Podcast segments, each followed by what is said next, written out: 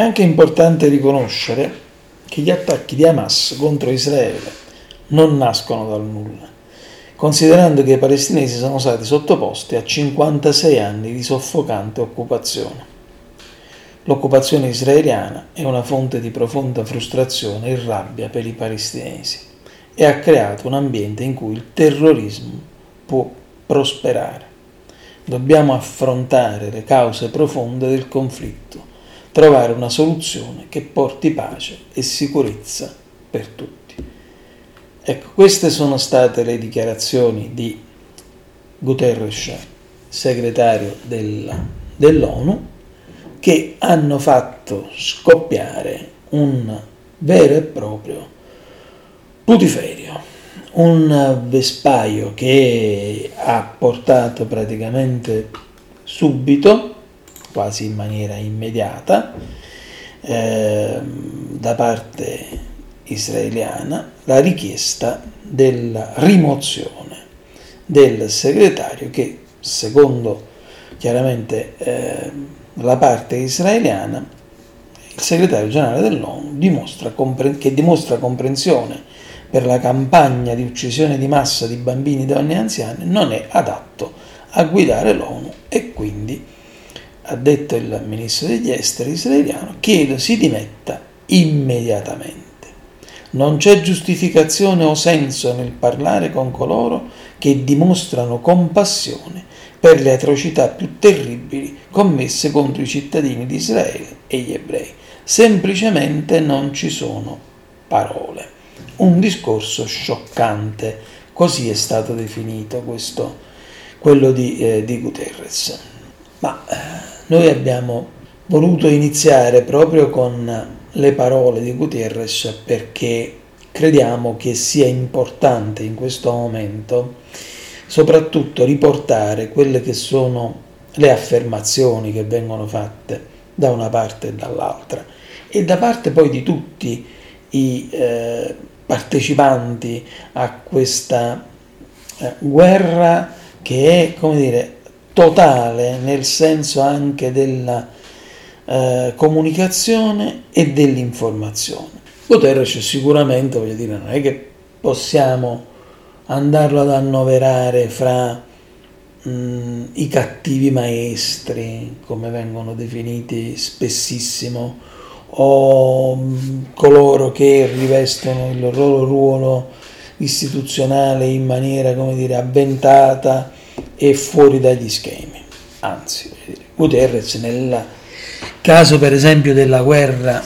Ucraina-Russia ha preso posizioni molto nette a favore dell'Ucraina, ha eh, sempre comunque condannato quell'invasione, cioè voglio dire, si è sempre messo a capo dell'Occidente, così come lo possiamo noi, come dire, immaginare, no? Quindi ha sempre voluto guidare questa cordata assolutamente occidentalistica e sappiamo con occidentalismo che cosa naturalmente intendiamo. E quindi diciamo mm, che Guterres sicuramente non è un personaggio che fino adesso è stato inviso a uh, qualsiasi istituzione internazionale, qualsiasi governo internazionale soprattutto a quello degli Stati Uniti perché eh, ha sempre manifestato posizioni abbastanza equilibrate.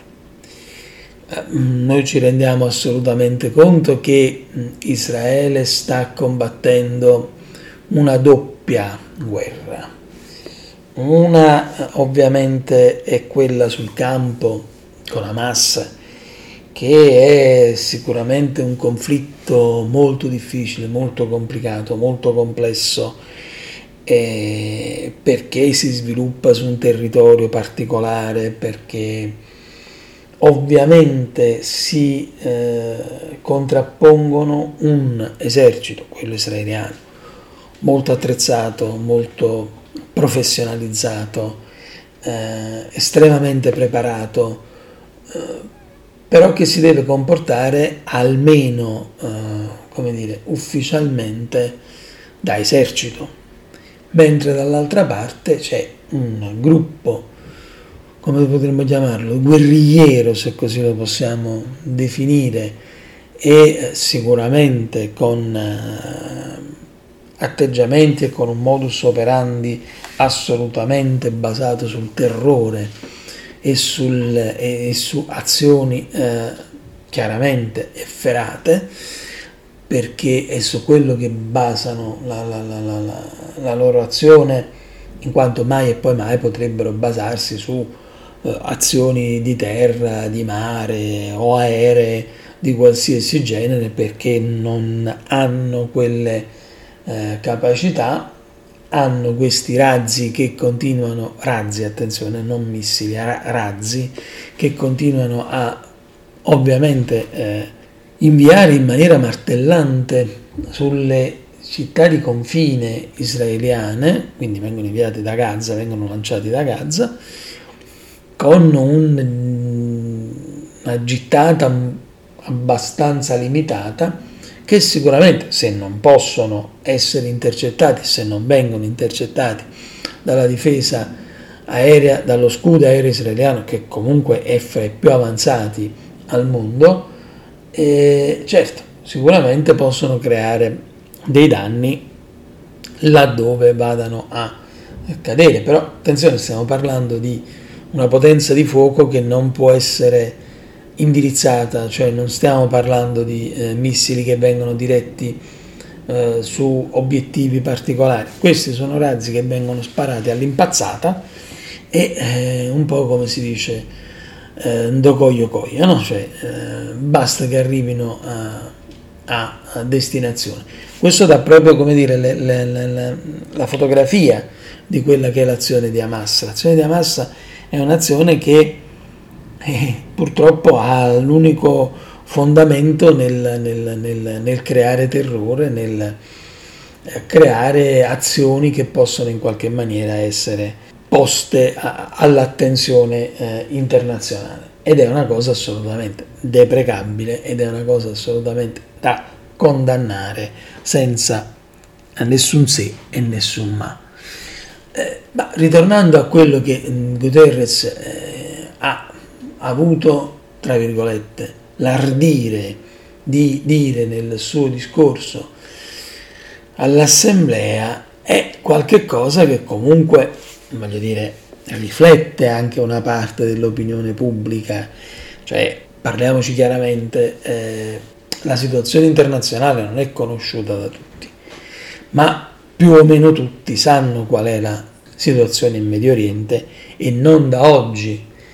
Gutierrez parla di 56 anni di occupazione e giustamente perché lui fa risalire il eh, discorso della contrapposizione israelo-palestinese, l'inasprirsi di questo all'occupazione dei coloni in Cisgiordania. Però è già dal, 40, è dal 48 che questa contrapposizione nasce,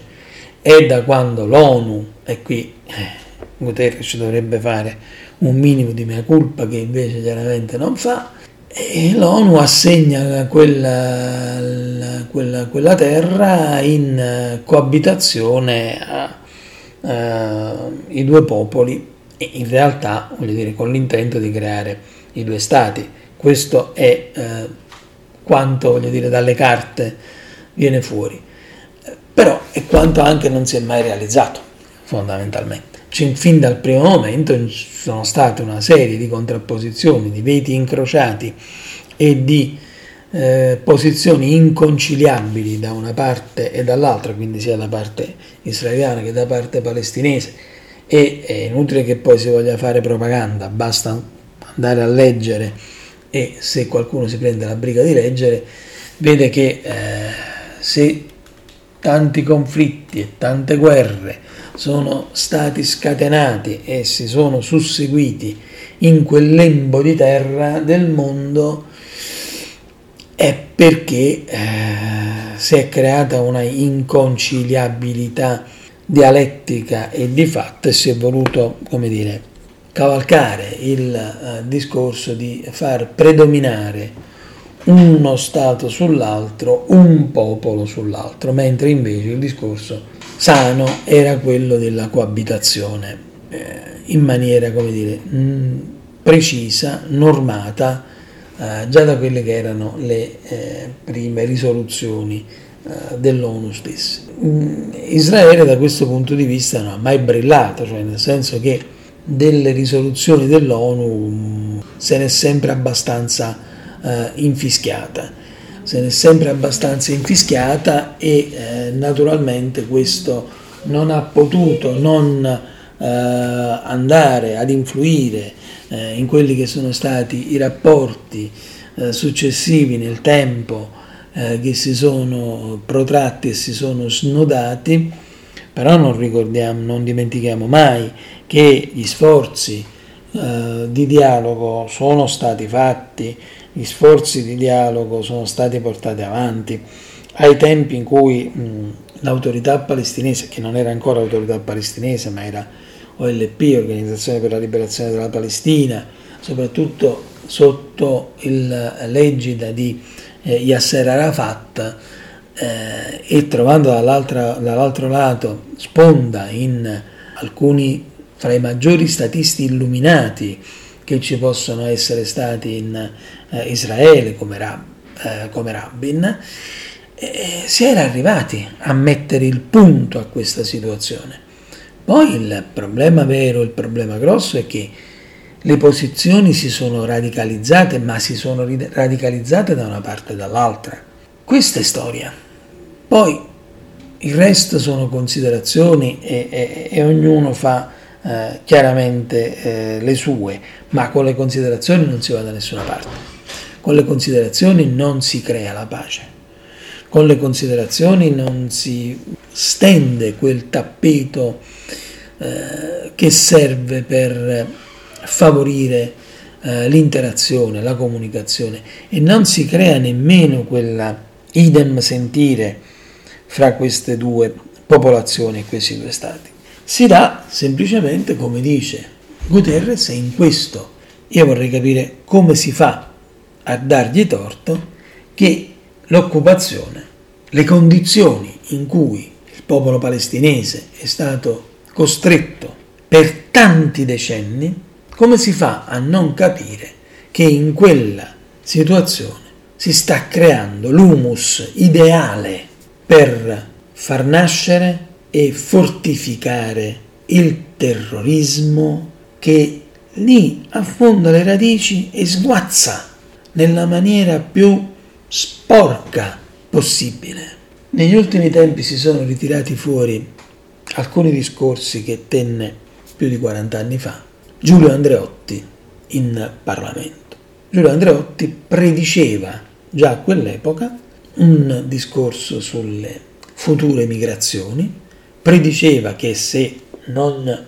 avessimo cambiato noi Occidente atteggiamento verso l'Africa e i paesi medio orientali ci saremmo tirati addosso una quantità di problemi non indifferenti. Quello stesso Giulio Andreotti, che non credo possa essere tacciato di nessun sovversivismo di qualsiasi genere, era quello che dialogava apertamente con eh, il Medio Oriente, era quello che dialogava apertamente sia con lo Stato di Israele e sia con l'autorità palestinese. E Andreotti è stato uno dei fautori, uno dei tessitori, diciamo, della tela che poi ha portato, e questa è un'altra cosa che non dovremmo dimenticare mai, Yasser Arafat e Rebin a avere il premio Nobel per la pace. Voglio dire, se è stato fatto questo riconoscimento, questo significa che questa incomunicabilità non esiste, è semplicemente cavalcata da una parte e dall'altra. Cioè se ci si vuole mettere seriamente, come Guterres stesso ovviamente ha detto e ha richiamato, fortemente, cioè andare a sedersi ad un tavolo perché bisogna trattare una soluzione che porti pace e sicurezza per tutti, pace e sicurezza per gli israeliani, pace e sicurezza per i palestinesi palestinesi che non sono Hamas. E questo pare che invece è una cosa che nessuno vuole sentire. Ecco, quello che fa veramente più male in questo periodo, oltre ai disastri causati dal terrorismo, dall'azione veramente abietta di eh, Hamas, quello che veramente fa rimanere basiti è che non eh, si possa quasi più aprire bocca e dire una parola che in qualche maniera sia, come dire, di eh, sostegno al popolo palestinese. Perché se si fa questo, allora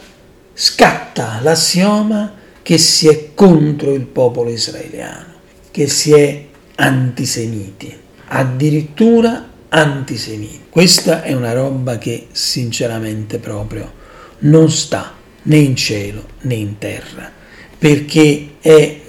assolutamente improponibile un assioma del genere, è assolutamente fallace, è assolutamente fuorviante, perché se non c'è dibattito, se non si prendono in considerazione le situazioni di un popolo e dell'altro, noi alla pace non arriveremo mai, ma la domanda che veramente io mi pongo e mi pongo ogni giorno eh, quando mi sveglio o cose di questo genere è proprio quella di dire ma è mai possibile che questa pace non la si voglia? Chi è che non vuole la pace? Venga fuori e si prenda le proprie responsabilità, perché è fondamentale in questo momento. Non possiamo più correre appresso allo schieramento in fazioni da una parte e dall'altra, eh, creare le curve, gli ultras che eh, si dimenano e si dilaniano eh, fra di loro. Attaccare un eh, personaggio come Guterres per quello che dice nell'ambito delle sue funzioni è veramente qualcosa che lascia basiti perché se neanche l'ONU adesso può in qualche maniera dare una sua opinione, allora veramente stiamo messi male. Quindi io invito un po' tutti a calmarci, a fare veramente mente locale, a capire realmente quello che si dice, ad abolire un pochino tutti questi teatrini mediatici che vediamo ogni giorno in televisione a essere costruttori di pace, come dice Papa Francesco, a essere costruttori di pace a partire dal prendere in considerazione quelle che sono le ragioni di tutti da mettere sul tappeto. E questo non significa in nessun modo, in nessun modo, giustificare azioni terroristiche azioni cruente, né tantomeno dire che quelle azioni trovano giustificazione nel fatto che c'è stata una costrizione del popolo palestinese per tanti anni, per tanti decenni, perché semplicemente quando si dice questo si sta raccontando la realtà e allora la realtà bisogna che ce la raccontiamo, perché se non ci raccontiamo la realtà allora diventa veramente difficile è complicato pensare di poter andare avanti. In nessuna maniera, perché questa contrapposizione, questo lanciarsi bombe addosso da una parte e dall'altra, è veramente il limite massimo a cui può arrivare la nostra sopportazione. Quindi io direi fermiamoci un attimo, fermiamoci un secondo, riflettiamo riflettiamo profondamente sulla situazione che tutti abbiamo creato, perché tutti l'abbiamo creata. L'ha creata Israele, l'ha creata la Palestina, l'ha creata l'Occidente, l'ha creata l'ONU, l'hanno creata gli Stati Uniti. Ognuno scegliendosi e ritagliandosi un ruolo che in realtà è veramente pazzesco perché sullo scenario medio orientale si sono riversate tutta una serie di situazioni che col Medio Oriente non hanno niente a che vedere. Ma quella terra è stata utilizzata come terreno di scontro, sempre e comunque di contrapposizione, prima fra i blocchi, poi fra le nazioni più importanti, poi in maniera assurda, sempre e comunque sulla pelle della gente, sulla pelle dei popoli che abitano quei territori. Gaza è una delle maggiori offese all'umanità che possa mai essere stata concepita. Oggi esponenti del governo israeliano e buona parte dell'opinione pubblica o perlomeno di, degli opinion leader che tirano le file dell'opinione pubblica tirano in ballo il genocidio degli ebrei che è avvenuto con l'olocausto e lo paragonano a quanto è successo il 7 ottobre. Questo non fa bene al dialogo internazionale, perché o ci abbandoniamo alla vendetta e allora vale tutto, vale qualsiasi cosa. Tu ne hai ammazzati 10 e ne ammazzo 100, oppure in qualche maniera si cerca di dare, eh, come dire, ristoro alle povere vittime di quel fatto di sangue assurdo che è accaduto il 7 ottobre e ognuno riprende il proprio ruolo istituzionale e non, altrimenti la vedo molto complicata andare avanti.